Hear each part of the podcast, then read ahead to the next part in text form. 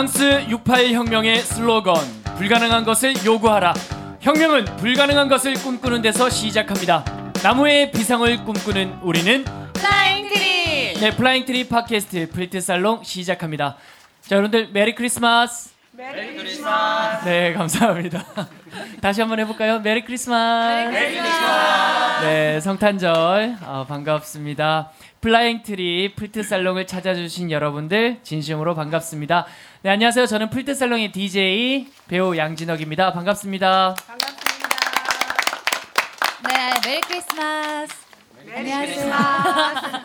네, 저는 플라잉 트리에서 액셀을 맡고 있어요. 제가 쭉쭉 나가거든요. 네, 배우 허부영입니다. 반갑습니다. 네, 안녕하세요. 오늘 어, PPT를 맡았습니다. 플라잉 트리 아, 아, 액셀이 있다면 브레이크도 있어야겠죠? 브레이크를 맡은 원유진입니다. 반갑습니다.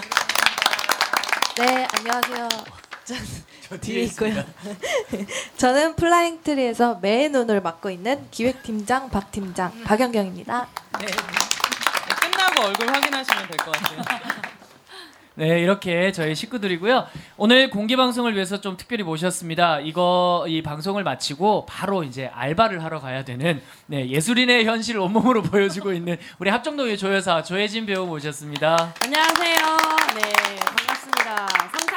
일하는 모든 알바생들에게 심신한 위로를 전합니다. 할렐루야. 네, 감기가 걸렸어요. 네, 합정동 사는 조효사입니다. 반갑습니다. 네, 저기 여러분들 뒤쪽에 보시면은요. 저 멀리 플트살롱의 바람 넣은 죄로 책임지고 책임 PD가 된 박재강 PD가 숨어 있습니다. 얼굴 한번 보여주세요. 아, 안 보인다. 네, 맨 오브 액션이라는 회사의 대표이고요. 사진 작가 겸 그리고 이제 요 플트 살롱으로 데뷔를 했습니다. 팟캐스트의 PD를 맡고 있는 박재강 PD에게 박수 한번 부탁드릴게요. 안녕하세요. 플트 살롱에서 방송 심의를 온몸으로 맡고 있는 박재강 PD입니다. 뒤에 화살이 몇 개 있습니다. 네. 아, 오늘 성탄절 행사로 저희가 이제 플트 살롱 시즌 1 final을 준비를 했습니다. 할 게 굉장히 많습니다. 즐길 준비 되셨죠? 네. 네. 목소리가 좀 작으신 것 같은데 즐길 준비 되셨나요? 네. 네, 플트살롱 10회 10번째 방송입니다. 플트살롱 두 번째 공개 방송은요. 2014 사회적 기업가 육성 사업 지원을 받고 있습니다. 스페이스 아이 맨 오브 액션과 함께 합니다.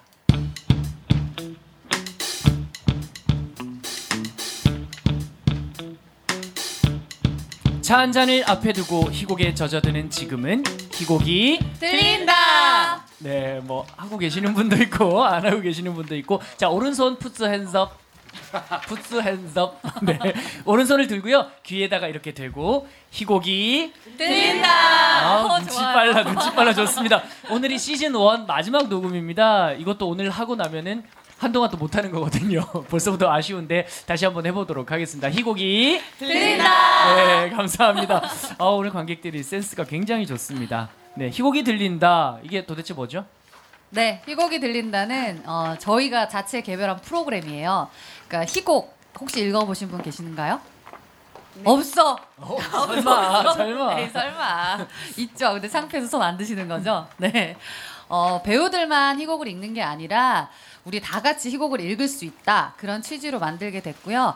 일단 쉽게 어떻게 하면 쉽게 희곡을 읽을 수 있을까 같이 고민을 하다가 만들었어요. 그래서 지금 오셔서 이제 경험하시게 될 텐데 저희가 먼저 낭독을 조금 해드릴 거예요. 그러니까 막 연기를 조금 할 거예요. 막 하진 않고 조금 연기를 해서 아, 희곡을 이렇게 읽으시면 됩니다라는 맛을 좀 보여드릴 거예요. 그리고 좀 어렵잖아요, 사실. 저희가 오늘 준비한 게 뭐죠? 시비야. 그렇죠. 네, 셰익스피어가 쓰셨어요. 네, 셰익스피어를 모두 다 잘 아시겠지만 혹시 조금 모르시는 분들이 있을까 해서 저희가 조금 설명을 해드릴 거예요. 네, 작가에 대한 설명 그리고 이 시대 배경에 대한 설명들을 저기 앉은 원작가가 그 PPT와 함께 쉽게 이해하실 수 있도록 설명을 해드릴 거고요. 그 다음에 제가 살짝 액, 액팅 팁을 좀 알려드릴 거예요. 그래서 어렵지 않게 발음이나 뭐 이런 것들 간단하게 알려드리고 그 다음에 같이 읽을 거예요. 긴장되시죠? 네, 좋습니다. 그 긴장 계속 가지고 같이 읽으시면 되고요. 그렇게 해서 우리가 12화를 조금 맛보는 시간을 만든 거예요. 이게 바로 희곡이 들린다고요. 저희가 1년 동안 여러 가지 작품들로 여러분들을 만났었어요. 그리고 앞으로도 계속 만날 텐데 오늘 경험해 보시고 또 입소문도 많이 내주시면 감사할 것 같아요. 네, 연극을 한 편 듣고 가는 그 기분. 예, 오늘은 특별히 세익스피어의 희극이죠. 12화를 골라봤습니다. 근데 조 배우님 그거 아십니까? 이 12화가 말이죠. 오늘부터 12날 동안 성탄을 기념한다는 뜻을 가지고 있어요. 아 몰랐는데 사실은 근데 여기 보면 12 뜨잖아요. 에이, 열두? 번째 유학파신데 영어 발음 좀 정확하게 한번 아니, 해봐 주세요. 그냥 12 뜨로 하죠. 네네. 12날이 아니라 12번째 밤 아니에요? 네, 그러니까 이제 12일 정도 기념을 하면 좋겠다고 해서 보통 1월 6일에 끝을 내는데요.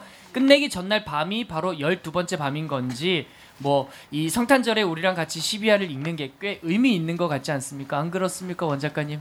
모자 네, 이상한 이. 어색한 분위기 눈치채셨겠지만 제가 썼습니다. 네. 네, 이렇게 조금씩 알려드리는 게제 목표였어요. 네. 그러면 뭐 굉장히 민망하고 손발이 오그라드는 이런 대사들로 같이 할 텐데요. 그럼 저와 함께 희곡이 들린다 12화를 시작하도록 하겠습니다. 네. 네, 먼저 보실 거는 이제 셰익스피어의 시대적 배경을 한번 보셔야 되는데 뭔 장면인지 잘 모르시겠죠? 네, 영화 셰익스피어 인 러브의 한 장면을 뽑아봤고요. 이제 저와 함께 영상 보시면서 아, 16세기에 셰익스피어가 활동했던 그 영국 시대, 특히나 런던 그쪽은 어떤 일들이 있었는지를 한번 같이 얘기해 보도록 하겠습니다. 그 이 영화는 셰익스피어 인 러브라고 한번 시간이 되시면 찾아서 보셔도 좋을 것 같은 게 그 16세기 그 셰익스피어 시대를 굉장히 잘 고증을 했다고 하고요. 그 의상이나 또 무대들을 또 잘 그려놨습니다. 그래서 저와 함께 한번 보시겠습니다. 네, 이 연극 영화죠. 네, 사람들이 우르르 몰려가고 있습니다. 자, 어딜 갈까요? 극장입니다. 네, 이렇게 지금 공연을 보러 가는데 이 당시엔 페스트가 한 차례 지나가서 페스트가 있을 때는 사람들이 이제 모일 수가 없었잖아요. 그래서 영화 이제 연극을 보러 가는 그 기쁨이 큰 거고요. 자, 이제 3층으로 돼 있는 관객석이 보이고요. 저 안에서 사람들이 이제 들어오는데 이 지금 입석으로 보이는 여기가 이제 마당석입니다. 그래서 돈을 내고 들어온 다음에 내가 앉아야겠다 싶으면 돈을 내고 또 1층, 돈을 내고 2층 이렇게 올라갑니다. 저기는 무대 뒤쪽인데요. 지금 배우들의 의상이 굉장히 화려하죠. 그때는 배우들이 각자 자기 캐릭터가 있었다고 해요. 그래서 대본을 받으면 보통 어떻게 연기해야 될지 나왔고 지금 연기하고는 좀 달랐죠. 시학 아니, 시극으로 해서 시를 읽었다고 했고요. 저기 보면 지금 여장을 하고 있죠. 여자 배우들도 다 남자들이 했다고 합니다. 지금 저 배우는 변성기가 와가지고 당황스러운 상태고요. 지금 정말 다양한 사람들이 있는데 신부도 있고 이제 계층이 정말 잘 구분이 돼 있는데 귀족도 있고 도시인도 있고 뭐 상인들도 있고 여러 사람들이 다 한데 모여서 봤다고 해요.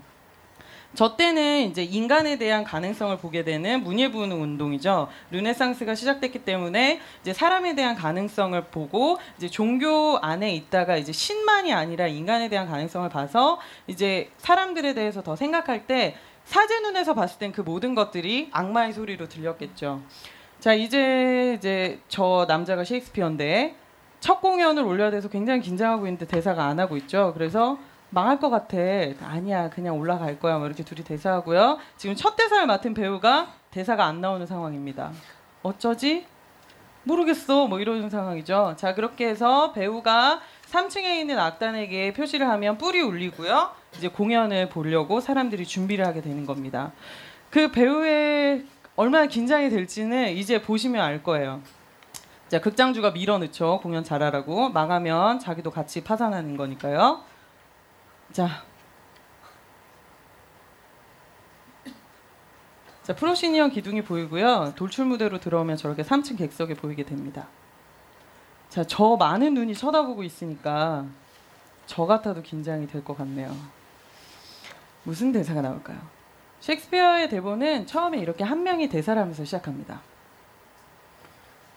사람들 다 쳐다보고 있죠? 망했다. 그러면서 하는 대사가 바로 상상의 공간 일리리아를 무대로 얽히고 설킨 사랑의 다각 관계가 펼쳐지누나 셰익스피어의 낭만 희극의 절정을 찍었다는 바로 이 연극의 이름이 십이야. 성탄의 기쁨을 열두 날까지 이어간다는 뜻을 담고 있으니 여기 모인 여러분들 모두 성탄의 기쁨을 맞는 이 성탄절에 플라잉트리가 준비한 올해의 마지막 희곡이 들린다. 플라잉트리 팟캐스트 플트살롱 두 번째 공개 방송을 즐기며 오늘부터 12날 동안 연말 연시를 지내며 사랑으로 이 땅에 오신 예수를 맞는 성탄의 기쁨을 이어가도록 하십시다. 이제부터 1시간 반 동안 플라잉트리와 셰익스피어의 희극 십이야를 펼칠 것이니 여러분이 함께 읽고 즐겨 주신다면 부족한 점은 후일 메우도록 애써 보리다.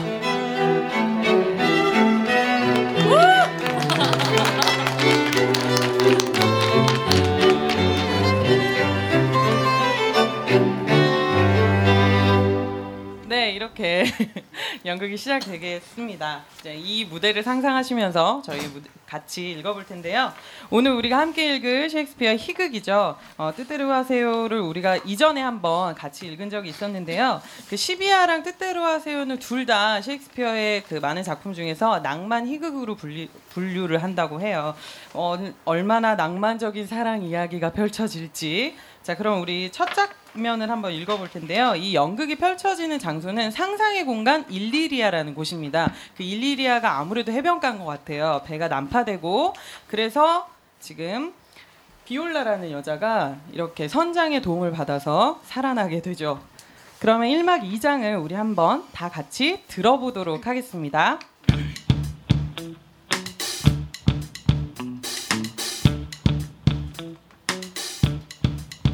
첫 번째 reading 1막 2장 일리리아 해변 비올라 선장 비올라 여긴 어디죠? 일리리아예요, 아가씨. 일리리아? 여기서 뭘 어쩌죠? 이젠 오빠도 죽고 없는데. 아니야. 어쩌면 죽지 않았을지도 몰라요. 선장님 생각은 어때요? 아가씨 목숨이 붙어 있는 것도 행운입니다. 불쌍한 우리 오빠. 하지만 오빠도 저처럼 그럴지도 몰라요, 아가씨. 우리 배가 부서지고 아가씨와 여기 있는 사람들이 구조선에 매달렸을 때 제 눈으로 똑똑히 봤어요. 돛대에 자기를 묶었더군요. 돌고래 등에 탄 아리오처럼 파도를 구슬리는 것 같았어요. 그러곤 사라졌지만 비올라 돈을 주며 그렇게 말씀해 주셔서 고마워요. 그마예요. 제가 살았으니 오빠도 희망이 있겠죠. 선장님 말씀 덕분에 더 든든하고요. 여기를 잘 아세요? 그럼요, 아가씨. 잘 알죠. 제가 나고 자란 곳이 여기서 3시간 거리입니다. 어떤 분이 다스리시죠? 고결한 공장님이세요. 성함이 오신호입니다. 오신호 아버지께 들은 적이 있어요. 그땐 미혼이셨는데. 지금도 그래요. 어, 하지만 한 달 전 출항할 때 듣던 소문으로는 아시잖아요. 아래 것들 모여서 하는 얘기가 윗분들 가십인 거. 어, 최근에 올리비아 아가씨에게 청혼하신 것 같더라고요. 올리비아? 정숙한 처녀입니다. 어, 백작의 따님인데 백작 어르신이 1년 전쯤에 돌아가셨거든요. 그 후엔 도련님께서 보살폈는데 도련님도 돌아가셨어요. 도련님을 애도한다고 올리비아 아가씨는 남자 눈에 띄거나 남자와 같이 다니지 않을 거라고 말씀하셨다더군요. 제가 그 아가씨 시중을 들 수 있을까요? 그러면 제가 자리 잡을 때까지 세상에 드러나지 않을 수 있을 텐데요. 어려울 겁니다. 올리비아 아가씨는 허락 안 하실 거려. 공장님의 청혼도 거절하실 텐데요. 부탁이 있어요. 넉넉히 보답하겠습니다. 제 신분을 숨겨주시고 절 도와주세요. 남장을 할 테니까 오신호 공장님의 시중을 들도록 절 하인으로 소개시켜 주세요. 전 노래를 할 수 있어요. 그분께 여러 음악을 들려드려 시중 잘 듣는다는 말을 들을 거예요. 생각대로 안 되면 그때 가서 보죠. 대신 선장님은 비밀을 지켜주셔야 돼요. 그러리다. 내가 아가씨의 벙어리 노예가 되어드리겠소. 고마워요. 자, 그럼 안내해 주세요. 모두 퇴장.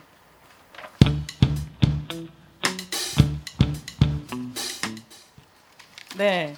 첫 번째 reading 들어보셨는데 어떠세요? 좋아요. 아, 네. 네. 그 희극의 첫 장면은 사실 1막 1장이죠. 오시노 공작이 내가 얼마나 그 올리비아를 사랑하는지에 대해서 얘기를 하는 장면이고요. 그 다음이 바로 이제 난파돼서 구조된 비올라의 이야기인데요. 셰익스피어의 희극은요 이렇게 시작됩니다. 자 희극 구조 저희가 뜻대로 하세요를 하면서 한번 얘기를 했었죠. 형제간의 불화, 뭐 결혼을 반대, 아니면 권력을 찬탈해서 쫓겨나고 그래서 되게 비정상적인 상황이 생깁니다. 그런데 자 어떻게 된다고요?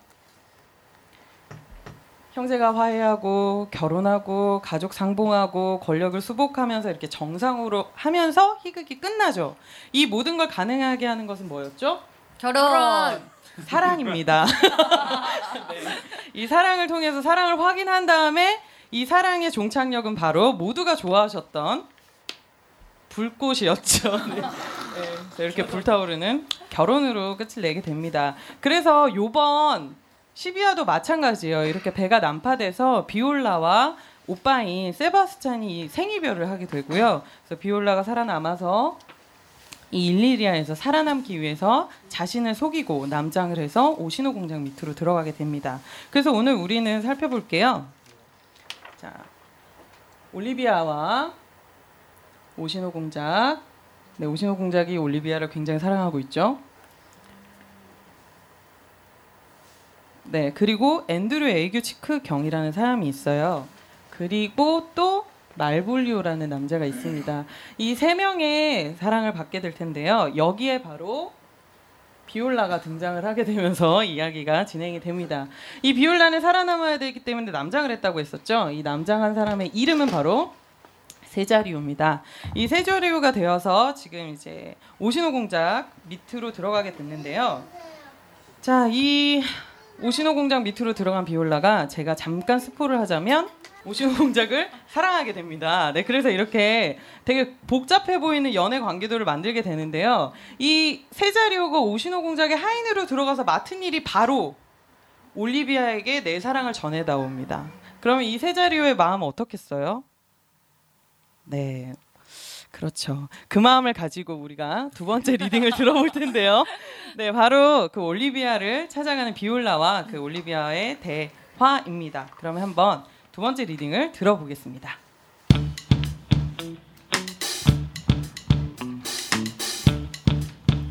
두 번째 reading 제 1막 제 5장 올리비아의 집 말볼리오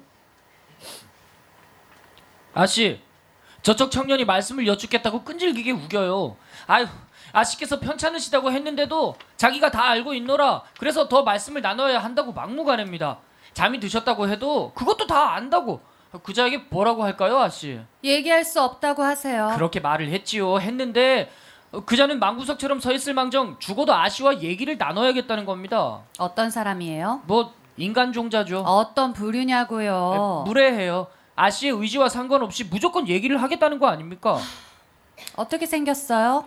나이는요? 음, 사내라기엔 좀 모자라고 그렇다고 애는 아니고 뭐 좀 덜 익은 과일이랄까 어, 소년과 어른 사이라고 해도죠 얼굴은 잘생겼어요 말빨도 좋고 뭐라고 해요? 마리아 좀 불러주시고요. 마리아 아가씨가 불러요 말볼리오 퇴장 마리아 등장 어, 베일을 이리 줘요. 자, 내 얼굴에 씌워줘. 오시노 공작의 심부름꾼 얘기를 한 번 더 들어주자고. 비올라 등장 어느 분이 주인 아가씨죠? 나한테 말해요. 내가 그분 대신 대답할게요. 무슨 일이시죠? 참으로 빛나고 매력적이고 아름다운 미인이시여. 청컨대 당신께서 이댁 아가씨인지 알려주세요. 저는 그분을 뵌 적이 없으니까요. 어렵게 외운 말인데 주인을 못 찾고 헤맨다면 너무 슬프잖아요. 어디서 오신 분이죠? 죄송합니다. 외운 것 말고는 대답할 게 없네요. 아가씨께서 이댁 주인이라는 확신을 제게 주세요. 그래야 제가 말씀을 계속 드릴 수가 있습니다. 당신 배우예요? 아닙니다. 하지만 아가씨, 저는 제가 연기하고 있는 그 사람도 아니에요. 아가씨가 이 댁 주인이시죠? 내가 내 배역을 뺏은 게 아니라면 주인 맞아요. 주인이라 하시니 아가씨께서는 자신의 역할을 빼앗으신 게 맞네요. 베풀어야 할 것을 쥐고 계시니까요. 아, 제가 주제 넘었습니다.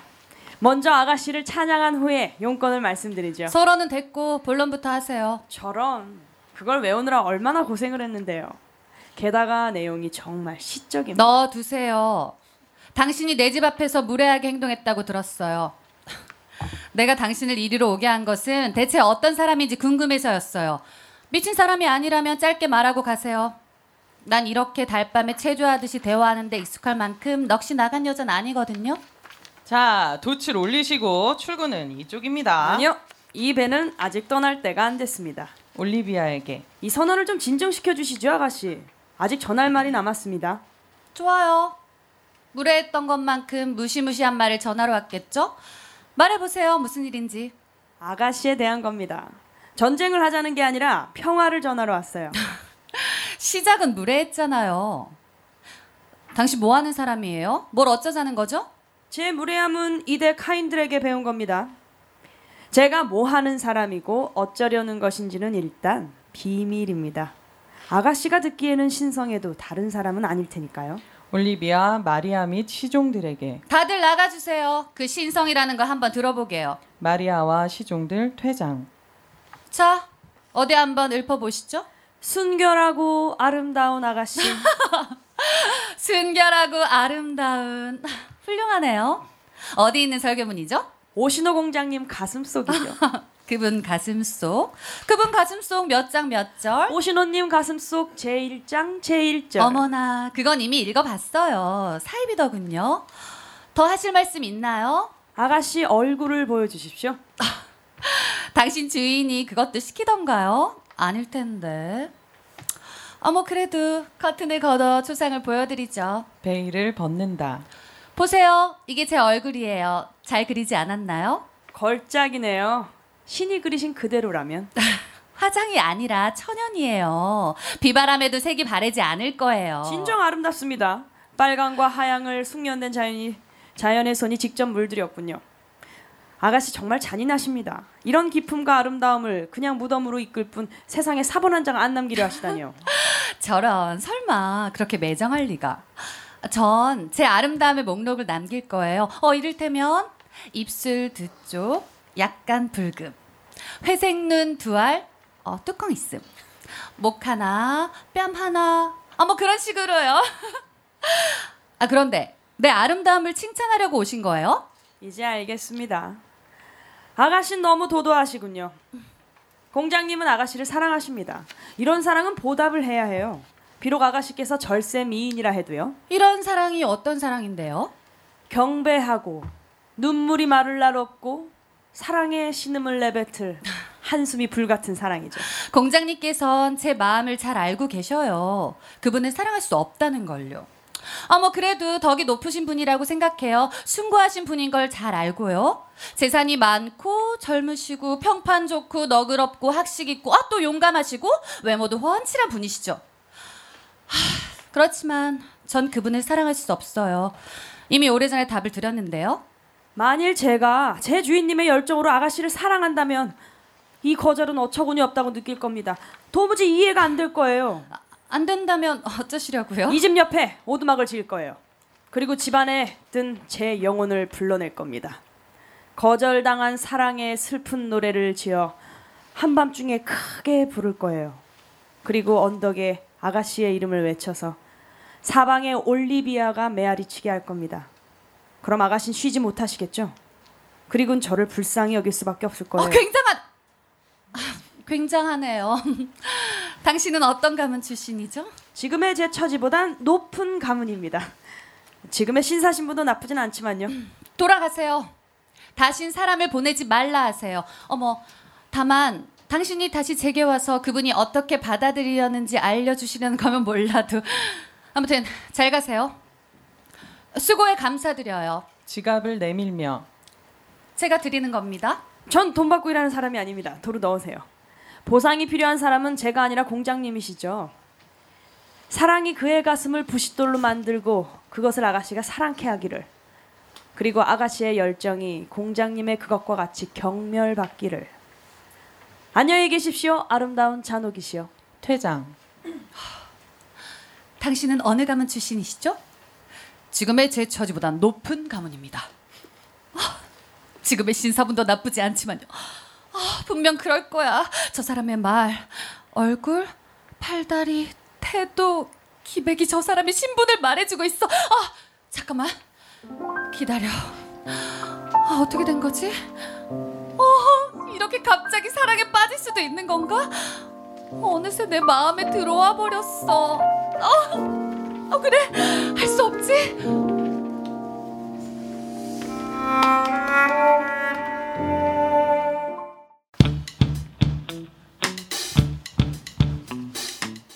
아이고 일을 어째. 네, 굉장히 열연을 해주셨네요. 네. 네. 올리비아는 그만 세자리오에게 빠지고 만 겁니다. 네.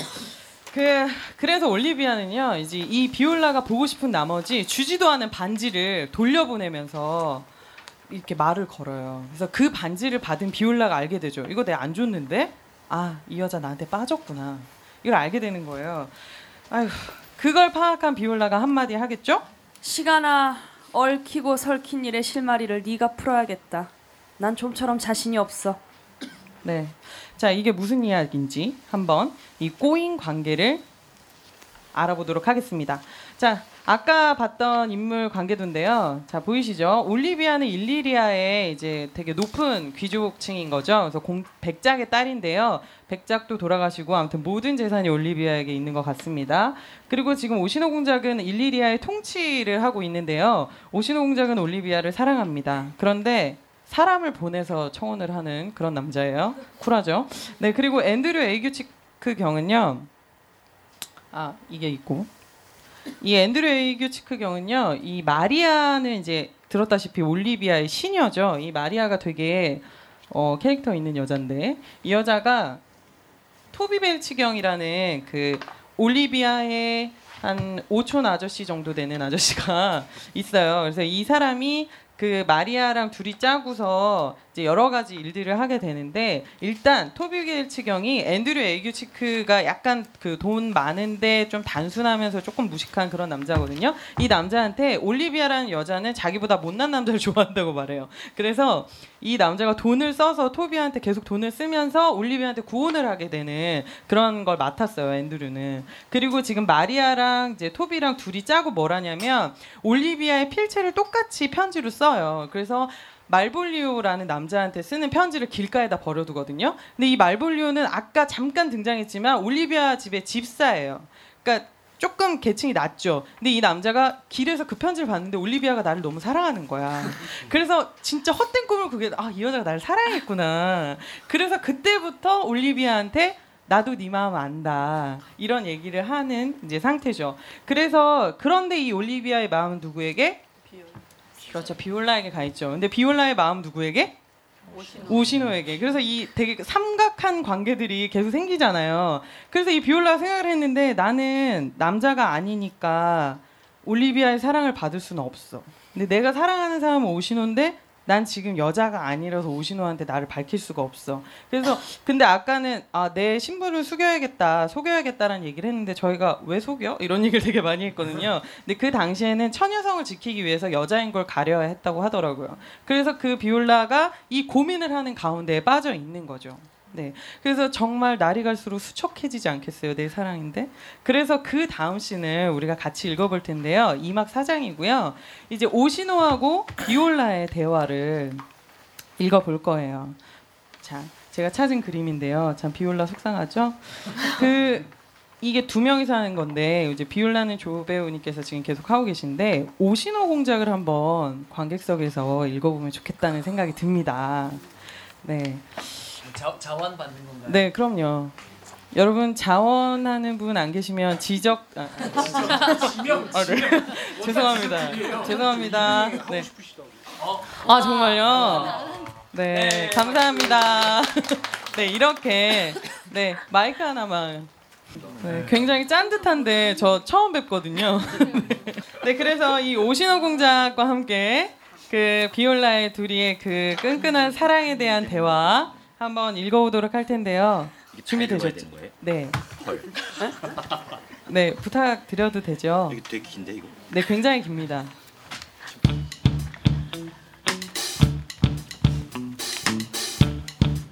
세 번째 reading. 2막 4장. 오시노 궁정.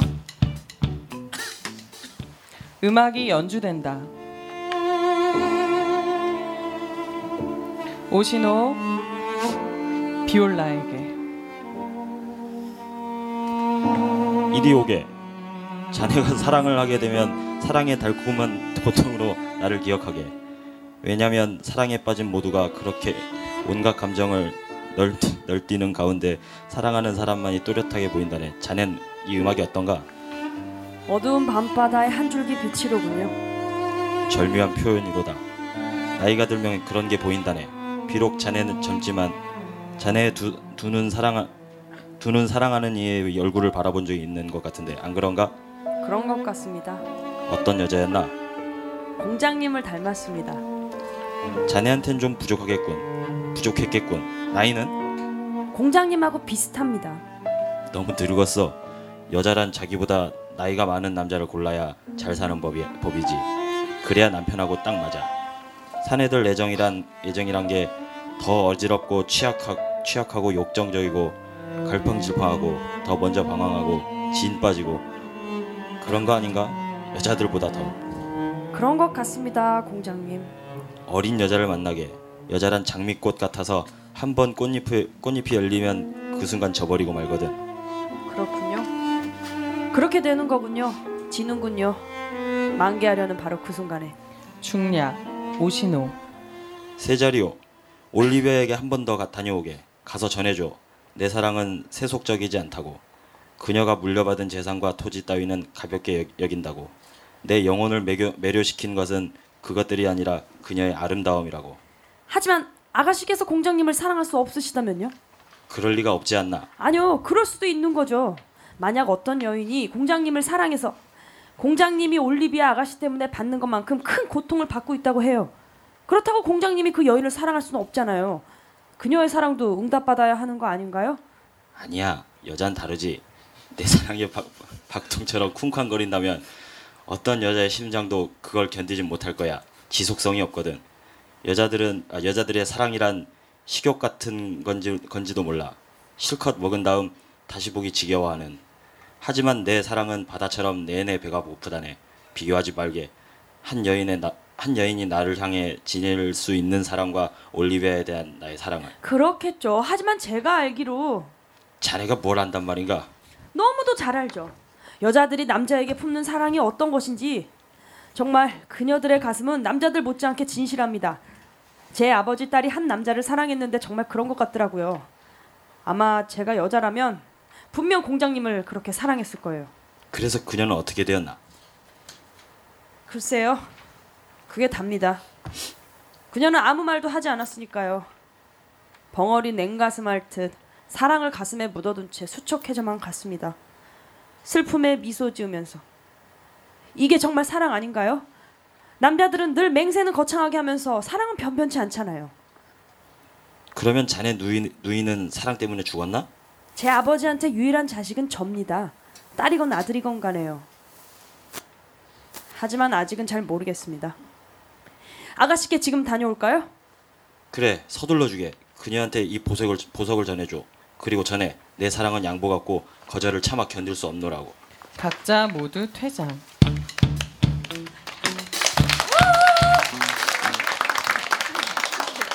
감사합니다, 공작님. 아, 네, 오시노님 감사합니다. 네. 네, 더우세요? 굉장히 더우신 것 같은데 외투 벗으셔도 돼요. 메리 크리스마스. 메리 크리스마스. 감사합니다. 네, 아, 감사합니다. 네, 이런 느낌입니다, 여러분 같이 읽으시면. 네, 지금 비올라 네 어떠세요? 읽어보시니까? 땀납니다 네, 추울 때 우리 함께 리딩을 하면서 네, 이 훈훈한 겨울을 맞이하면 참 좋을 것 같습니다. 네, 비올라는 지금 이러지도 저러지도 못하는 상황이라고 이제 읽어봐도 더 이제 알겠죠. 참 딱합니다. 근데 셰익스피어는 이 일을 어떻게 풀어갈까요? 넘겨서 3막으로 가보도록 하겠습니다. 자, 3막 4장을 우리가 같이 읽어볼 텐데요. 꽤 길, 깁니다. 꽤 긴데 제가 이제 다 읽을 수가 없으니까 이것저것 쳐내느라고 좀 굵직굵직한 부분만 읽어보도록 할 거예요. 근데 딱 보시면 등장인물이 굉장히 많죠.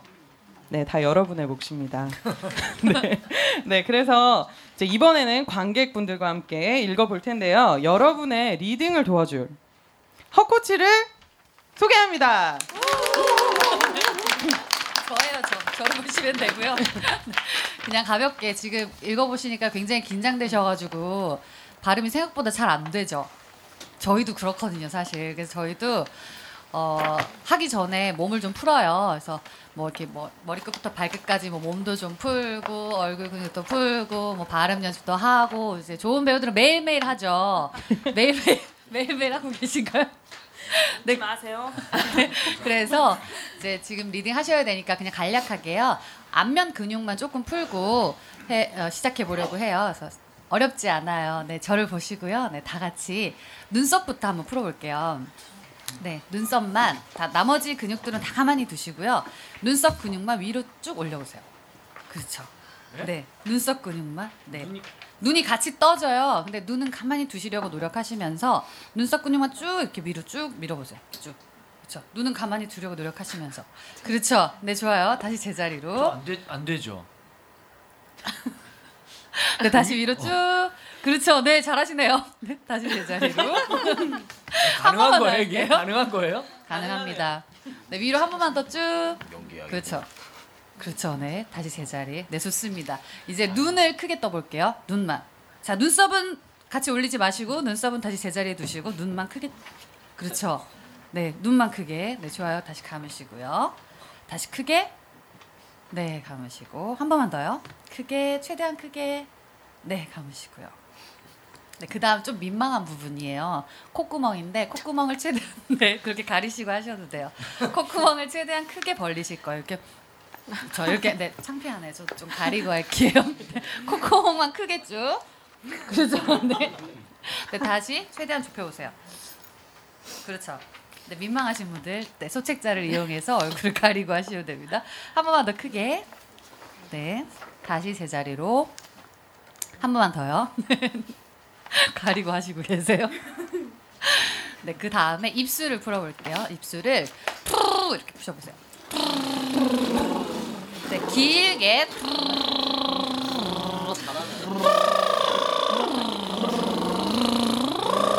오토바이 타듯이.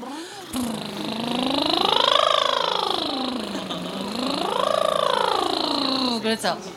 짧게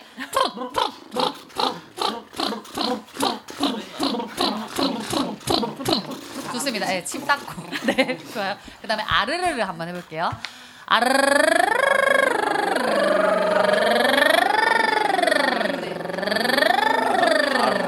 네, 안 되시는 분들이 있어요. 네, 괜찮아요. 연습하시면 나아지실 수 있고요. 안 되셔도 괜찮으니까 짧게 한번 해볼게요. 아르르, 아르르, 아르르, 아르르, 아르르, 아르르. 네, 좋아요. 이제 길게. 아르르. 이게 방송이 어떻게 나갈지 굉장히 기대가 됩니다. 네, 그 다음에 똑딱똑딱 해볼게요. 똑. 그쵸. 혀를 세게 차보세요. 빨리. 자, 지금 여러분들은 팟캐스트를 듣고 계십니다. 네, 좋아요. 그 다음에 메롱 할 거예요, 메롱.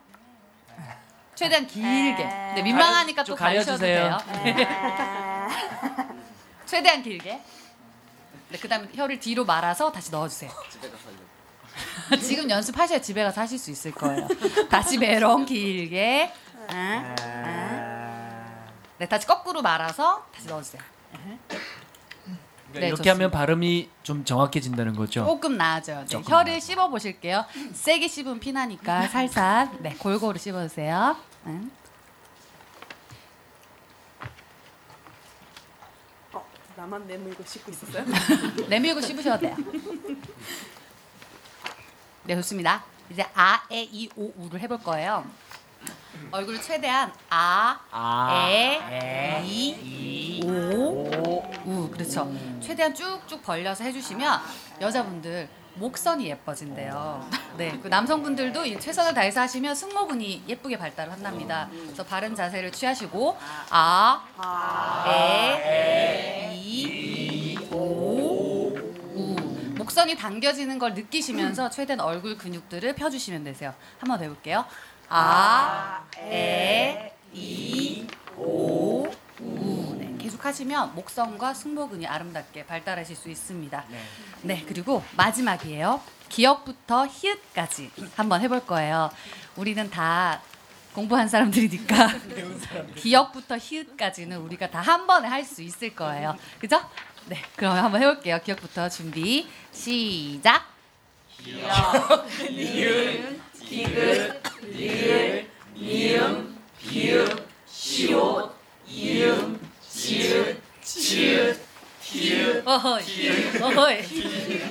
점점 헷갈리기 시작하는데요. 키읔이 없어졌어. 자, 제가 한번 해드릴게요. 자, 잘 들으세요. 기역, 니은, 디귿, 리을, 미음, 비읍, 시옷, 이응, 지읒, 치읒, 키읒, 티읒, 피읒, 히읒 이렇게 해요. 네, 열심히 외웠습니다. 네, 자, 다 같이 한번 해볼게요. 준비, 시작. 기역, 니은, 디귿, 리을, 미음, 비읍, 시옷, 이음, 지읒, 치읒, 티읒, 티읒, 피읒, 히읒. 네, 잘하셨어요. 네. 네, 이렇게 배운 것을 가지고 바로 써먹어 보도록 하겠습니다. 자, 지원을 받아보겠습니다. 자, 올리비아. 아름다운 백작 따님을 내가 해보고 싶다. 오, 주인공을 할 수 있는 절호의 찬스. 네. 올리비아 지원 받도록 하겠습니다. 오글거리게 하시면 돼요. 저도 아까 엄청 오글거렸거든요, 사실. 네. 아름답지만 알고 보면 뚜껑 있음이라고 말하는 여자죠. 네. 네. 올리비아 하실 분. 어. 그러면 아까 오신호 공작 옆에 앉아 계신 분 한번 해보시겠어요? 네. 그러면 이쪽 옆에 앉아 계신 분 해보시겠어요? 전부도 죄송합니다. 네. 그러면 일단 넘어가고요. 네. 말볼리오는 양 배우님 한번 하시죠. 예, 알겠습니다. 네. 말볼리오. 마리아는 마리아는 올리비아 시니어죠. 시니어 한번 지금 네. 주위를 시녀- 한번 둘러보세요. 시녀 같이 생기신 분이. 한 번씩 다 하게 돼 있습니다. 네, 저- 마리아 해보실 분. 그 임산부 한 분 계시네요. 그 태그해 줬습니다. 한번 읽어보세요. 예. 마리아 한번 읽어보세요. 네, 마리아 감사합니다. 네, 토비경이 그 토비 벨치경이라고 이간질 하시는 분인데 하실 분 계세요? 와. 어, 네, 네, 최초로 손을 드셨어요. 손을 드셨어요. 네, 감사합니다. 네, 그 토비경, 네, 네, 읽어주시면 네, 되고요. 토비경은요. 지원을 두 분이 하셔가지고 지금 이 앞에 분하고 저 뒷분 두분 네. 하셨는데. 가위바위보. 네, 여기서 많이 보신 분 많이 뵌 분 같은데? 저도 그런데요. 네 저희 그 플라잉 트리 살롱과 같이 해주신 분인데요. 고은목 배우님. 예. 안녕하세요. 플라잉 트리가 사랑하는 고은목 배우. 메리 크리스마스. 네 그 토비경 지원해 주신 분 앤드류 에이, 에이규 치크경 한번 해보시겠어요? 네 감사합니다 그럼 토비경은 고 배우님 한번 해보시죠 오셨으니까 네. 그리고 파비앙은 이제 파비앙은 같이 다니는 남자인데요 파비앙 해보실 분 파비앙. 네, 그 뒷줄의 두 번째에 그 지금 저 좀 쳐다보세요. 눈 마주치면 시킬까봐. 진짜 정말 필사적으로 눈을 안 마주치시는데요, 여러분들. 재밌게 읽으셨었잖아요. 저분 공개 방송 저번에도 오셨었거든요. 박정환님. 아, 네, 그러면 지목 실패하셨으니까 박정환님께서 한번. 네. 파비앙을 읽어주시면 네, 파비앙 되겠습니다. 읽어주시면 되겠습니다. 자, 비올라. 비올라 이 비올라를 읽어보고 싶다. 저 뒤에 시계 밑에 아름다운 여성분이 계시는데요. 시계를 쳐다보셨어. 네, 시계 밑에 너님 혼자 계시는데요. 네. 안 하신다는. 네. 그러면 비올라 이 매력적인 배역 한번 해보실 분 안 계세요? 없으시면 기존의 배우들이 읽어주시고요. 네. 비올라는 비올라가 하시죠. 예. 안토니오를 한번 해보실 분. 안토니오. 안토니오.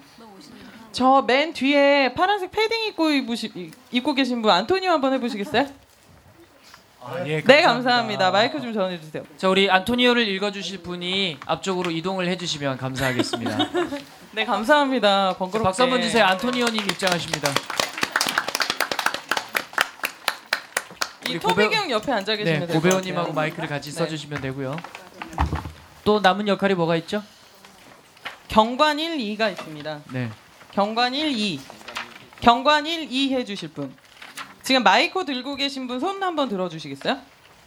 네, 그 옆에 분들이 한 네, 옆에 분들 A, A 규칙형 옆에 계신 분 네. 경관 1 한번 해주시겠어요? 네, 아니요, 저, 아니요, 저 A 규칙 그 옆- 경의 옆에서 경관 1입니다. 경관 1을 해주시고요. 그러면 그 경관 2는 옆에 경관 2. 그럼 그 반 옆에 파란색 패딩 네, 경관 2. 네, 그럼 제가 경관 2를 하도록 하겠습니다. 네, 역할이 다 정해졌나요? 네 올리비아는 올리비아는 우리 여, 여사님 앞 앞에 여사님들 중에 예, 한번 해주시면 좋을 것 같은데요. 네, 한 분이 올리비아 하시. 예, 한 분이 올리비아 하시고 한 분이 비올라 하셔요. 두 분이 여기 앉으셔서 하시면 되겠다. 어 마이크를 아 마이크 때문에 야 여러분들 박수 한번 주세요. 네, 두 분 앞으로 좀 모시겠습니다.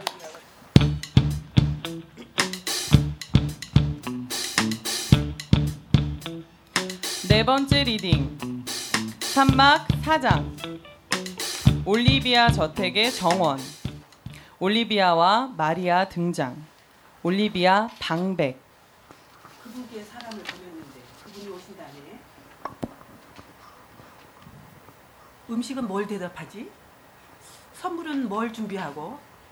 젊음이란 간청하거나 빌리기보다는 돈으로 사야 하는 건데. 어머, 내 목소리가 너무 커. 마리아에게 말볼리어는 어디 있지? 그 사람이 감옥하고 점잖아서 내 하인으로는 딱인데. 말볼리오는 어디 있어? 오고 있어요, 아가씨. 그런데 좀 이상해요. 귀신 들린 것 같아요. 왜? 무슨 일이야? 막 헛소리해? 아니요, 아가씨. 그냥 실실 웃기만 해요. 말보리오가 오면 조심하시는 게 좋을 것 같아요. 맛이 간 게 분명해요.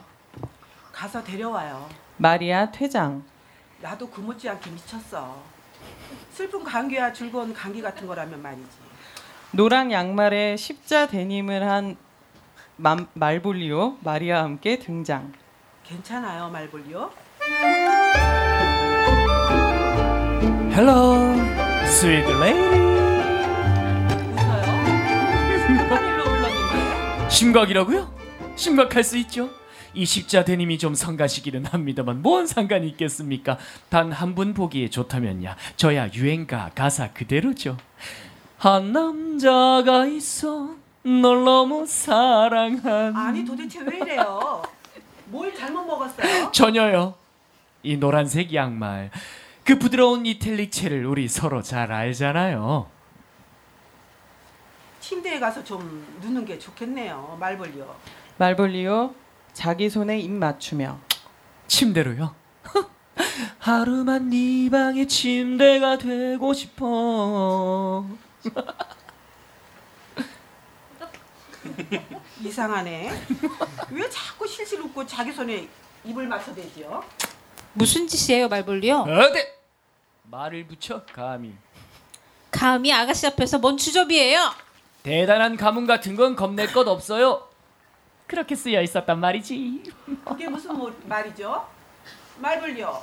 중략 정말 완벽하게 미쳤나 봐. 중략 올리비아, 마리오, 마리아.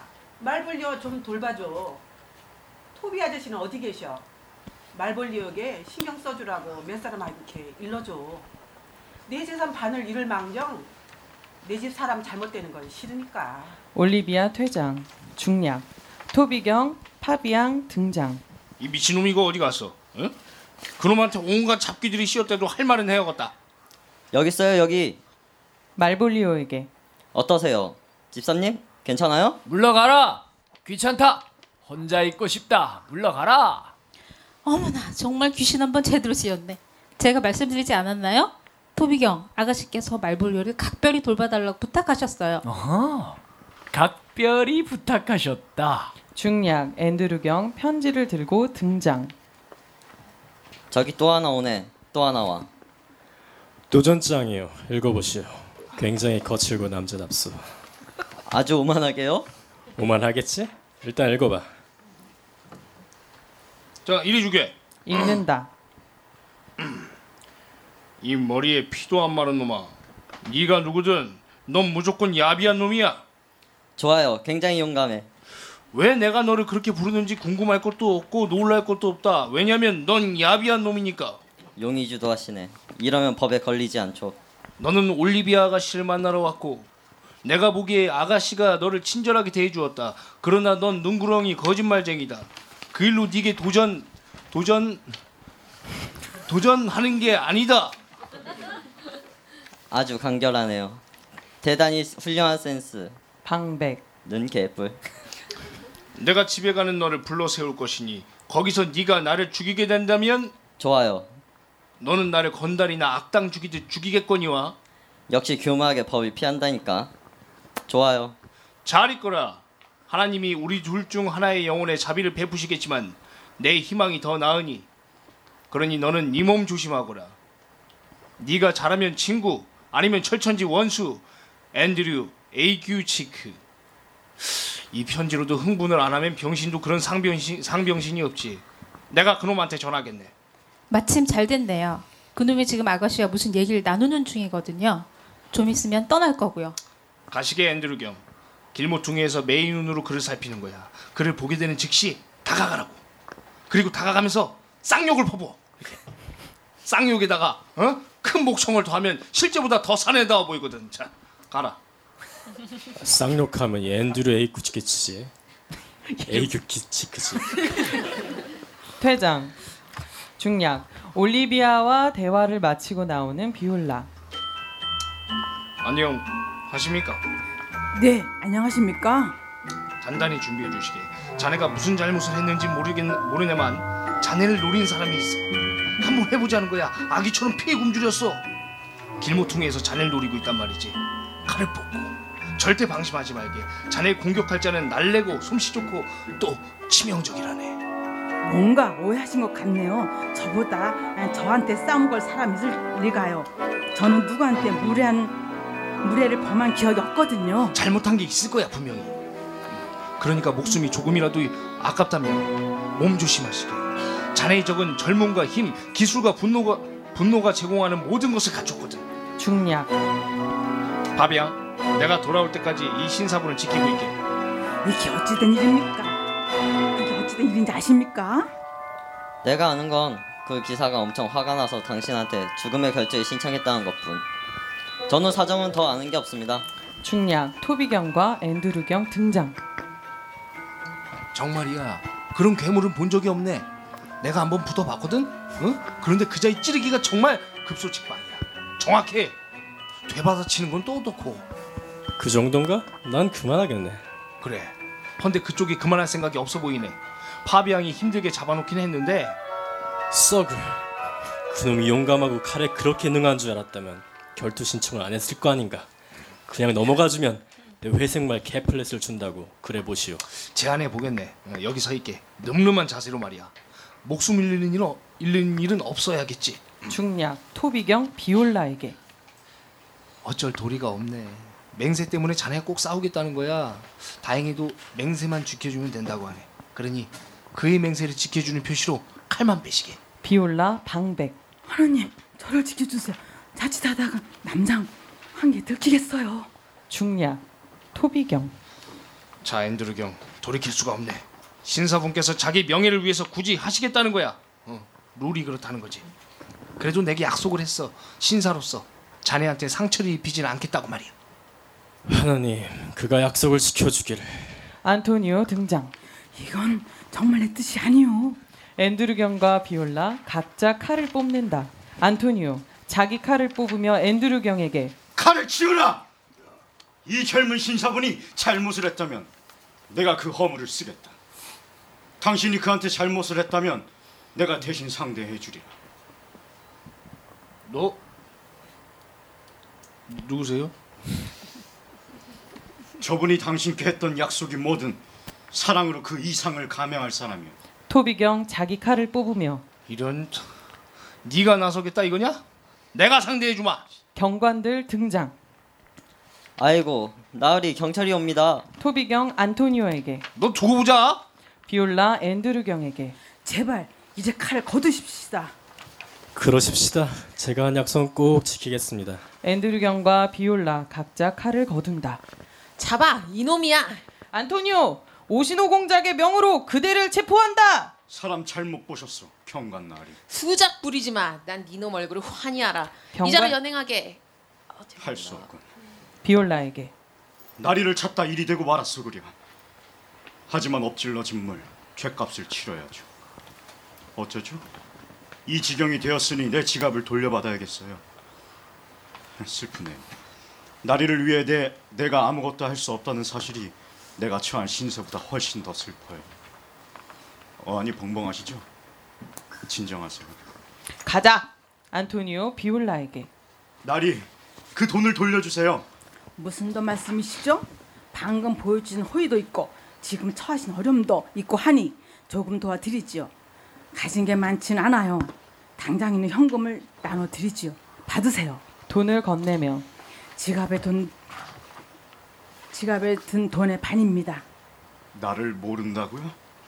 내가 이제껏 보여준 호의로 부족하다는 겁니까? 내 불행을 시험치 마시오. 나리께 베푼 내 친절이 원망이 될까 두렵소. 이제껏 보여준 호의라뇨. 전 당신을 처, 오늘 처음 뵙는 거요. 저야말로 인간의 배은망덕을 증오합니다. My God. 갑시다. 이보쇼 가자니까. 잠깐만요. 여기 다 죽어가는 이 청년을 내가 살려주었어. 지극한 사랑의 정성으로 구해주었단 말이오. 그가 존경스러울 정도로 잘생겨서 내가 정성을 다했단 말이오. 그게 우리와 무슨 상관이야? 시간 없다. 가자. 세바스찬, 너는 잘생긴 사람들의 수치야. 자연에 흠이 있는 것은 마음뿐이야. 못돼 먹은 마음만 꼴불견이지. 미덕은 아름다우나 번지레한 사악함은 악마가 화려하게 치장한 텅 빈 상자로다. 음악.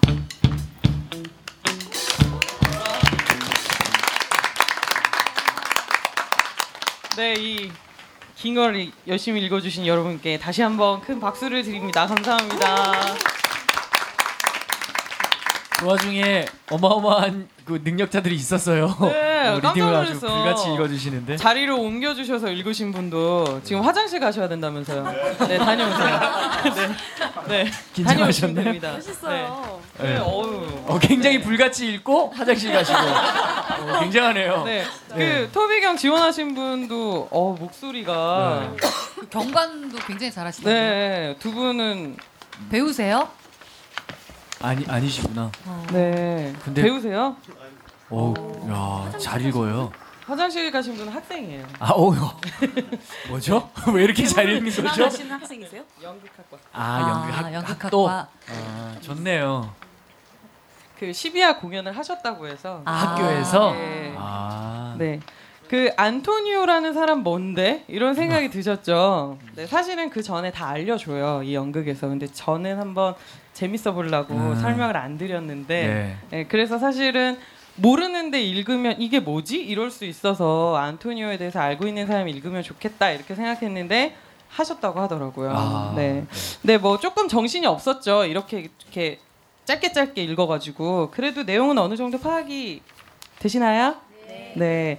네, 이렇게 토비경이 활약을 펼쳐서 이제 칼싸움이 잘 붙었고요. 이 와중에 안토니오가 나타나서 이제 저지하게 되죠. 그래서 안토니오가 자꾸 비올라를 보면서 아는 척을 하고 마지막에 세바스찬 너는 잘생긴 사람들의 수치야 막 이렇게 얘기를 하니까 비올라가 그걸 보고 알게 됩니다. 오빠가 살아있나? 이 생각을 하게 되는 거죠. 네. 자, 이 안토니오의 배신감 을 가지고 이제 여세를 몰아서 이제 마지막 리딩을 한번 해보려고 하는데요. 좀 아쉽죠. 아쉽나요? 아쉽나요? 네, 네, 이 이제 마지막 더- 펼치시면서 뭘 네. 읽어야 되나 보시는 것 어. 같아요. 아 진짜. 네. 그러면 정하시기 전에 빨리 네. 이 여세를 몰아서 마지막 이제 부분을 읽어보려고 하는데요. 이제 읽는 걸 들어보시니까 왠지 나도 하고 싶다라는 생각 드시죠? 네. 별게 아니었다. 나도 좀 해도 되겠다 이 생각 드시죠? 네. 예, 네. 네, 그이 엿을 몰아서 마지막 장면 읽을 텐데 제가 말씀드렸죠. 셰익스피어 희극은 마지막에 뭘로 끝난다? 결혼! 그렇죠. 그래서 이 기승전 결혼으로 한번 가보도록 하겠습니다. 자, 이렇게 다시 보시면 그, 그 아까 우리 이제 보셨던 장면을 떠올리면 그 삼각스러운 관계가 어떻게 풀릴지 생각해 보시면 될 것 같아요. 이제 마지막 여섯 번째 리딩을 한번 읽어보려고 하는데요. 못지않게 많은 사람이 나오죠. 네. 자, 그 안토니오를 또 읽어보겠다. 읽으신 분 또 읽으셔도 돼요. 안토니 경박하게 양배우 어때요? 경박하게 양- 양배우요? 아, 경박하면 전가요? 아까 체형 극과 극. 체형 극과 극 양배우 안토니오 한번 읽어보시고. 알, 알겠습니다. 네. 제가 경박하게 안토니오를 한번 읽어보도록 하겠습니다. 네. 경관 1 읽어보실 분. 경관 1은 아까 그 경관 1을 읽을까요? 어, 지금 지원이 안 나오면? 아, 아, 서로 미루고 있어. 서로 지원하시는 거예요? 아니 자원을 해랬더니 미루고 있어 왜? 경관 1 해보시겠습니까? 경관 1. 그두 분이서 경관 1, 2를 아 이거 없군요. 나왔어요. 네, 그럼 경관 1을 그 털 달리신 분이 네, 털 읽어보시죠. 옷에 털 달리신 네. 분입니다. 네. 어렵게. 네 마이크 네. 전달해 주시고요. 네, 비올라는 이제 마지막이니까 비올라 한번. 네, 네. 비올라는 그대로 비올라로 하시고. 자, 오신호 공작 한번 읽어보시겠습니까? 우리 저 연극 합도가 또 오신호를 읽어봐 주셔도 굉장히 좀 멋들어질 것 같은데. 나 오신호님한테 사랑 고백하고 싶어요. 아 정말요? 오신호님 한번 오신호님 해보시겠습니까? 오신호님에게 무선 마이크 좀 주십시오. 우리 또 역할이 뭐가 있죠? 올리비아는 올리비아가 네, 올리비아가 읽어. 사제는 한 번 나옵니다. 사제. 사제 한 번. 네. 우리 여태 안 읽으신 남자분 중에서 사제를 한번 읽어봐 주시죠. 사제 아니고요, 사제. 사, 어, 예. 뭔가요? 뭐 편집된다고 막 던지는 건가요? 네, 저 이런 거 해보고 싶었거든요. 저희 이 시비아가 웃긴 이유가 되게 말짱하게 안 그럴 것 같은 사람들이 그럴 때 웃긴 거거든요. 그러니까 예쁜 올리비아가 이상한 말 할 때, 네. 이렇게 멋진 오시노가 헛소리 할 때, 뭐 그런 게 좀 웃긴 건데 앤드류 A 규칙 흑경, 네 사제 한번 더 해주시고요. 네. 네. 그리고 또 우리 세바스찬이 남았나요?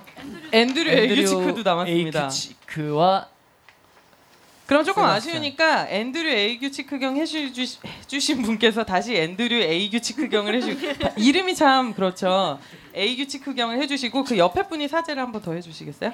네. 그러면 세바스찬이 남았는데요. 아, 굉장히 잘생긴 사람들의 수치. 네. 그럼 자. 잘생긴 분께서 해주시면 될 것 같네요. 아 저는 안토니오를 읽어야 돼서 안 되고요. 예, 알겠습니다. 네. 잘생긴 고배우님 해보시겠어요? 제가요? 네. 그럼 해볼까요? 잘생긴 연, 연기해 주세요. 축하드립니다. 전 그렇게 하시는 게짠 거 같잖아요. 그렇게 하. 진짜 사람들 네 역할 다. 네. 나눠진 건가요? 네, 그러면 마지막 reading 즐겁게 한번 가보도록 하겠습니다.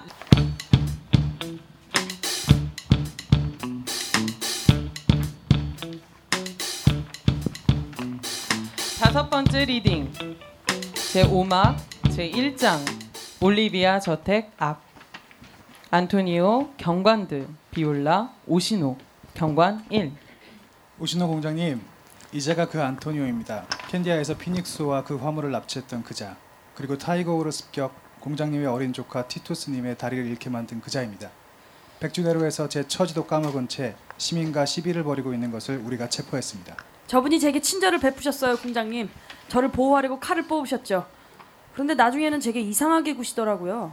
실성하신 게 아니면 무슨 소린지 도무지. 오시노 안토니오에게 이 양면 높은 해적 바다 도적놈 무슨 어리석은 똥백장으로 여길 왔다가 붙잡혔더란 말이냐 네가 그토록 피비리고 끔찍하게 네 적으로 돌린 사람들한테 고매하신 오신호 공장님. 공장님께서 제게 붙인 이름은 사양하겠습니다. 안토니오는 이제껏 도적이나 해적이었던 적이 결코 없습니다. 난 마법에 홀려 이곳에 왔소.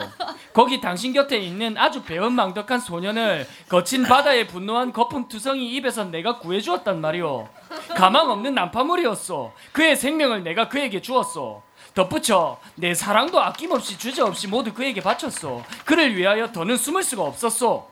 공경에 처한 그를 보호하다 거기서 체포되었는데 그의 거짓 투성이 교활함이 뻔뻔스럽게도 나를 모르는 사람처럼 대했소. 내 지갑도 돌려주지 않았소. 그에게 써도 좋다고 맡긴 것이 불과 반 시간 전인데 말입니다. 이게 어떻게 된 거지? 그가 이곳으로 온게 언젠가 오늘이요, 공장님. 그리고 그 전 석 달 동안 아무 간격 없이 1분의 공백도 없이 밤이건 낮이건 우리는 함께 있었습니다. 올리비아와 시종들 등장. 올리비아가 오는군 천사의 강림을 보고 있도다 아, 하지만 자네 자네 말은 미친 소리야 석 달 동안 이 청년은 내 시중을 들었다 하지만 그 얘기는 나중에 더 하기로 하고 데, 데려가라거라 중략 올리비아. 안녕하세요, 공자님. 세자리요, 여보. 여보? 네, 제 남편이에요. 오시노 비올라에게. 남편? 너 이놈? 아닙니다, 공장님 저 아니에요. 비열한 두려움이 당신으로 하여금 당신 정체를 목조르게 하는 거군요. 아, 두려워 마세요, 세자리요. 당신의 행운을 취하세요. 당신이 아는 바 당신 자신이 되세요.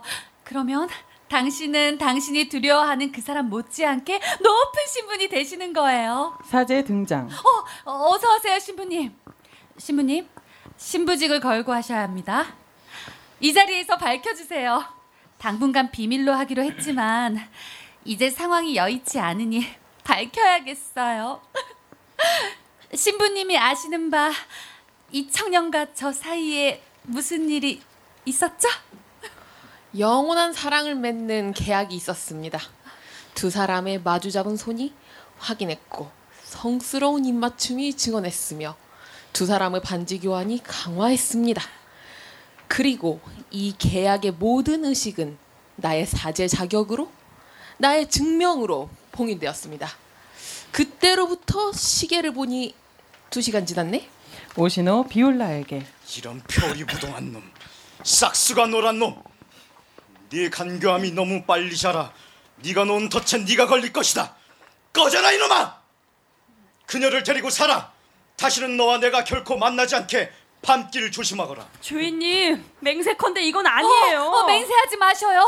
아, 자신을 좀 가지셔요. 아무리 겁을 먹었더라도. 앤드류경 등장. 제발 누가 좀 의사를 당장 의사를 도비경에게 보내주세요. 무슨 일이에요? 그자가 내 머리를 찔렀어요. 그리고 도비경 머리도 피칠갑을 만들었어요. 누가 이런 짓을 한 거예요, 앤드류경? 공작이 보낸 청년 세자리오라는 자요. 겁쟁이인 줄 알았는데 악마의 화신이 따로 없더라고. 내가 보낸 세자리오?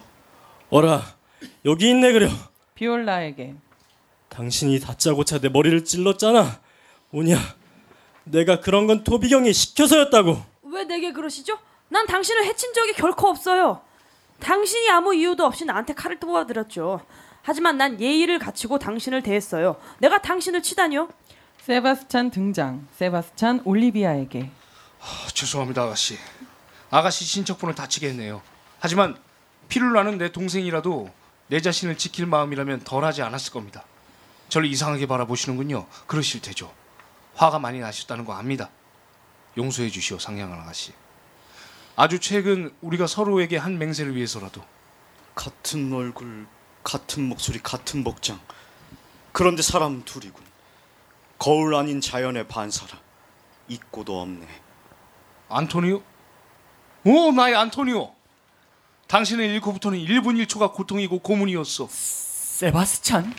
믿지 못하겠다는 거야 안토니오? 어떻게 세바스찬이 둘이야? 두동강 난 사과 쪽도 아니고 누가 세바스찬이요? 아, 이게 어떻게 된 거지? 세바스찬 비올라를 보며. 정말 많이 닮았네. 난 남동생이 없는데. 노인은 죽었지. 당신은 누구요? 태어난 곳은? 이름은? 부모님은? 메살린에서 태어났어요. 아버지 이름은 세바스찬, 형님 이름도 똑같이 세바스찬이었죠. 바로 그 복장으로 형은 바다에 묻혔습니다. 당신은 영혼인가요? 그렇소 난 영혼이요. 하지만 육신을 입고 있죠.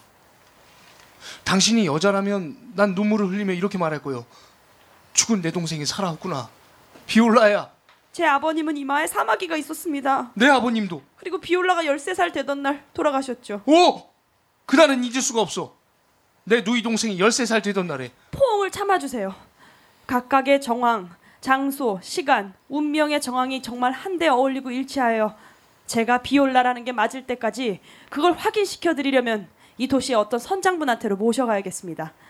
그 집에 제 옷가지들이 있고 그분의 친절한 도움으로 제가 목숨을 부지하여 이 고매한 공장님을 모실 수 있었습니다. 세바스찬 올리비아에게. 그랬군요. 아가씨. 아가씨께서 혼동을 하신 거예요. 하지만 다행이네요. 남자와 결혼을 하셨잖아요. 오시노 올리비아에게. 놀랄 것 없어. 고귀한 가문 출신이구려. 일이 이렇게 된 거라면 이 행복한 난파선에 나도 한몫 끼게 해주시오. 비올라에게. 이보게. 자네가 내게 수천 번을 말했지. 나를 사랑하는 만큼 여자를 사랑하는 일은 결코 없을 거다. 그 모든 말을 제가 다시 한번 맹세하고 그 모든 맹세를 영원으로 지키겠습니다. 네 손을 다오. 그리고 여인 차림의 너를 보여다. 중략. 공장님 괜찮으시다면 저를 아내로 원하셨던 바로 그만큼 처남댁으로 맞아주시면 어떨까 싶은데요. 어 나를 잡아 합동혼례를 치르시겠다면 여기 제 집에서 제가 비용을 모두 대겠습니다. 아가씨, 아가씨 제안을 기꺼이 껴안겠소. 비올라에게 당신 주인이 당신을 풀어줘. 당신이 당신 주인 주인에게 보여준 헌신, 당신의 선을 거스르며 그토록 극진하게 보여준 헌신에 대한 보답. 그리고 당신이 그토록 오랫동안 나를 주인이라 불렀으니 이제 내 손을 잡아줘. 당신은 이 순간부터 당신 주인의 아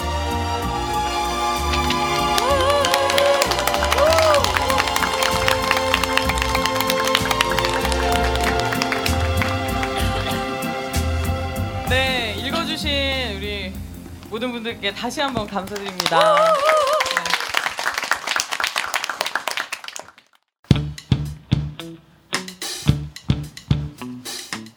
희곡이 들린다 할 때마다 느끼는 거지만 그 이 관객석에서 어떤 분이 읽어주시느냐에 따라서 같은 거를 할 때도 계속해서 색깔이 좀 바뀌는 것 같아요.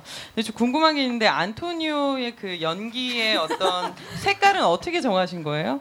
바다 사람이니까요. 네. 네, 그 부산 출신 정도 뭐 아, 예. 그렇지 않을까라는 생각에서 아, 인물 탐구를 깊이 하셨네요. 네. 네, 이렇게 탐구를 하곤 합니다.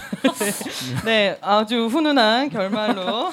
네, 이게 왜 희극인지 좀 아시겠죠? 네, 그래서 이제 서점에 가셔서 시비아라는 책이 여러 판본, 어, 여러 판본 번역본이 있거든요. 그래서 사서 한번 읽어보시면 좀 길기는 하지만 읽을 때마다 우리랑 같이 읽은 부분들이 겹치면서 좀 굉장히 읽는 재미가 또 있을 거라고 생각해요. 저희가 희곡이 들린다를 들린다. 하는 이유가 바로 그런 데에 있죠. 희곡이라는 건 사실 머릿속에서 무대를 그려가는 작업을 하게 하는 건데 아무것도 없는 데서 그리기는 사실 쉽지가 않잖아요. 그래서 색칠 공부의 그림 틀이 있으면 저희가 맞춰서 색을 그려가면서 그림을 배우듯이 저희도 그렇게 희곡이 들린다를 하면 좋겠다는 생각을 했었습니다.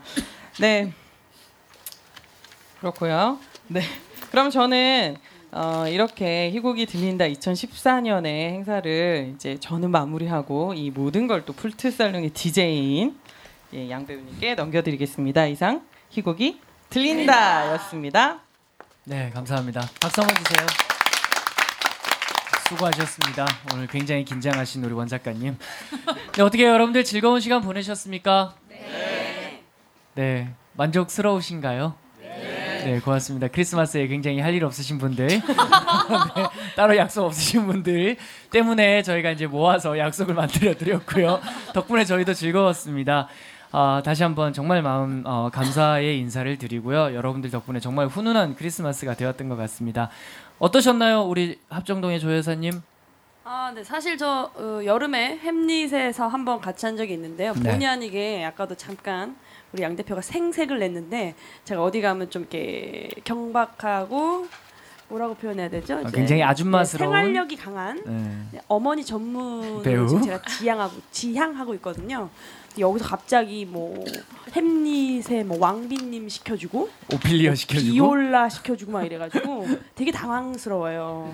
네, 인물 탐구가 사실 안 돼서 오늘 여러분께 좀 죄송하고요. 네, 뭐 재밌었어요. 어디 가서 누가 저 이런 거 시켜주겠어요. 네. 앞으로 플라잉 트리에서 계속 이쁜 역할 시켜드리도록 하겠습니다. 아, 네. 네, 우리 허, 허이사님, 허배우, 허부영 연출, 허코치 뭐가 많아요? 어, 소감이 어떠십니까? 네, 어, 사실 제가 만삭이에요, 여러분. 그래서 한 티가 잘안 20일 나죠. 뒤에 아이가 나와요. 그래서 지금 이 자리가 저한테는 굉장히 뜻깊은 자리예요, 사실. 그래서 어떻게 보면은 제가 이제 여배우인데 한 1년 정도는 쉬어야 될지도 모른다는 생각을 좀 가지고 있으면서 이 마지막 희곡이 들린다 시즌도 이제 종료하는 시점이거든요. 그래서 오늘 이 함께 해주신 여러분들 얼굴 하나하나가 굉장히 제 뇌리에 기억이 될 것 같고요. 이 크리스마스 날 또 이렇게 함께 해주셔서 너무 감사드립니다. 그리고 이 희곡이 들린다 그리고 플라잉 트리 또 플트살롱 여러 가지 프로젝트로 여러분들 계속 만날 거니까요 응원해 주셨으면 좋겠어요. 네 감사합니다. 네, 그리고 저 부스 안에 우리 박 PD와 우리 박 팀장에게도 박수 한 번만 주세요. 네, 수고하셨습니다. 딱 1년 정도 됐죠. 희곡이 들린다가 이제 여러분들을 만난 지가 1년 정도 됐습니다. 상반기에는 이렇게 팟캐스트를 할 생각은 못 했고요. 달달이 매달 이렇게 카페 같은 공간들을 빌려서 여러분들에게 희곡을 소개를 하고 함께 읽고 즐거워 했었고요. 아, 이게 좀 재밌다라는 피드백을 잘 많이 받다 보니까 좀 더 들려주고 싶은 거예요. 좀 많은 분들에게 좀 기록으로도 남기고 싶고 해서 이제 하반기에 건방지게 과감하게 용감하게 무식하게 팟캐스트를 도전을 했고요. 그리고 이제 두 번째로 공개 방송을 이렇게 진행을 하게 되면서 또 1년을 마무리를 하게 됐습니다. 내년에는 또 최대한 빠른 시간으로 시즌 2로 여러분들을 만나 뵐 거고요. 또 오늘 만나 뵀었던 여러분들 내년 크리스마스에도 또 뭐 그 전에라도 또 자주 좀 만나 뵐 수 있었으면 좋겠습니다. 음. 오늘 여러분들 다 무료로 오신 거죠? 어 대답해서 돈 냈어요? 어, 다 무료 초대로 바- 초대받고 오신 거죠? 네. 저희가 이렇게 마음껏 여러분들을 초대할 수 있었던 이유는요. 저희가 부자라서가 아니라 네. 이 스페이스 아이 공간을 또 굉장히 저렴하게 내어 주셨고요. 미화 십자가 교회에서 이제 많이 협 공간을 지원을 해 주셨습니다. 자, 플라잉 트리는 또 이렇게 여러분들의 피드백을 진심으로 좀 원하고 있습니다. 우리 홈페이지 있는 거 다 아시죠? 아시나요? 네, www.flyingtree.co.kr로 여러분들 어, 피드백을 받고 있습니다. 페이스북 페이지 그리고 메일 등을 통해서도 여러분들의 응원과 격려와 질타를 좀 받고 있고요. 이쪽에 이제 저희가 굉장히 또 음식을 굉장히 준비를 했습니다. 굉장하죠? 네, 방송 안 보시는 아 저, 듣기만 하시는 분들 굉장히 궁금하실 거예요. 굉장하게 음식을 준비를 했습니다. 어, 이쪽에 보면은요 후원 신청서와 그리고 봉투가 있습니다. 예, 봉투에 메모를 적어달라고요. 아 메모 그냥 어땠다 저땠다 재밌다고 메모가 쓰기 싫으신 분들은 돈을 조금 넣어주시면 되고요. 네, 2014년은 저희가 사회적 기업과 육성 사업으로 진행을 했습니다. 2015년도는 어떻게 진행을 할지 좀 예, 걱정스럽고요. 네, 그리고 여러 방안을 모색 중이고 여러 가지 어떤 지원들, 제안들 그리고 어떤 기획서들을 지금 마련을 하고 또 여러분들을 조금 더 멋진 모습으로 만나기 위해서 준비를 하고 있습니다. 하지만 딱 하나 확실한 건 쭉 한다는 거죠. 어찌되었건 간에 없이 시작했기 때문에 없으면 또 없는 대로 쭉 여러분들을 만날 방안들이 다 있습니다.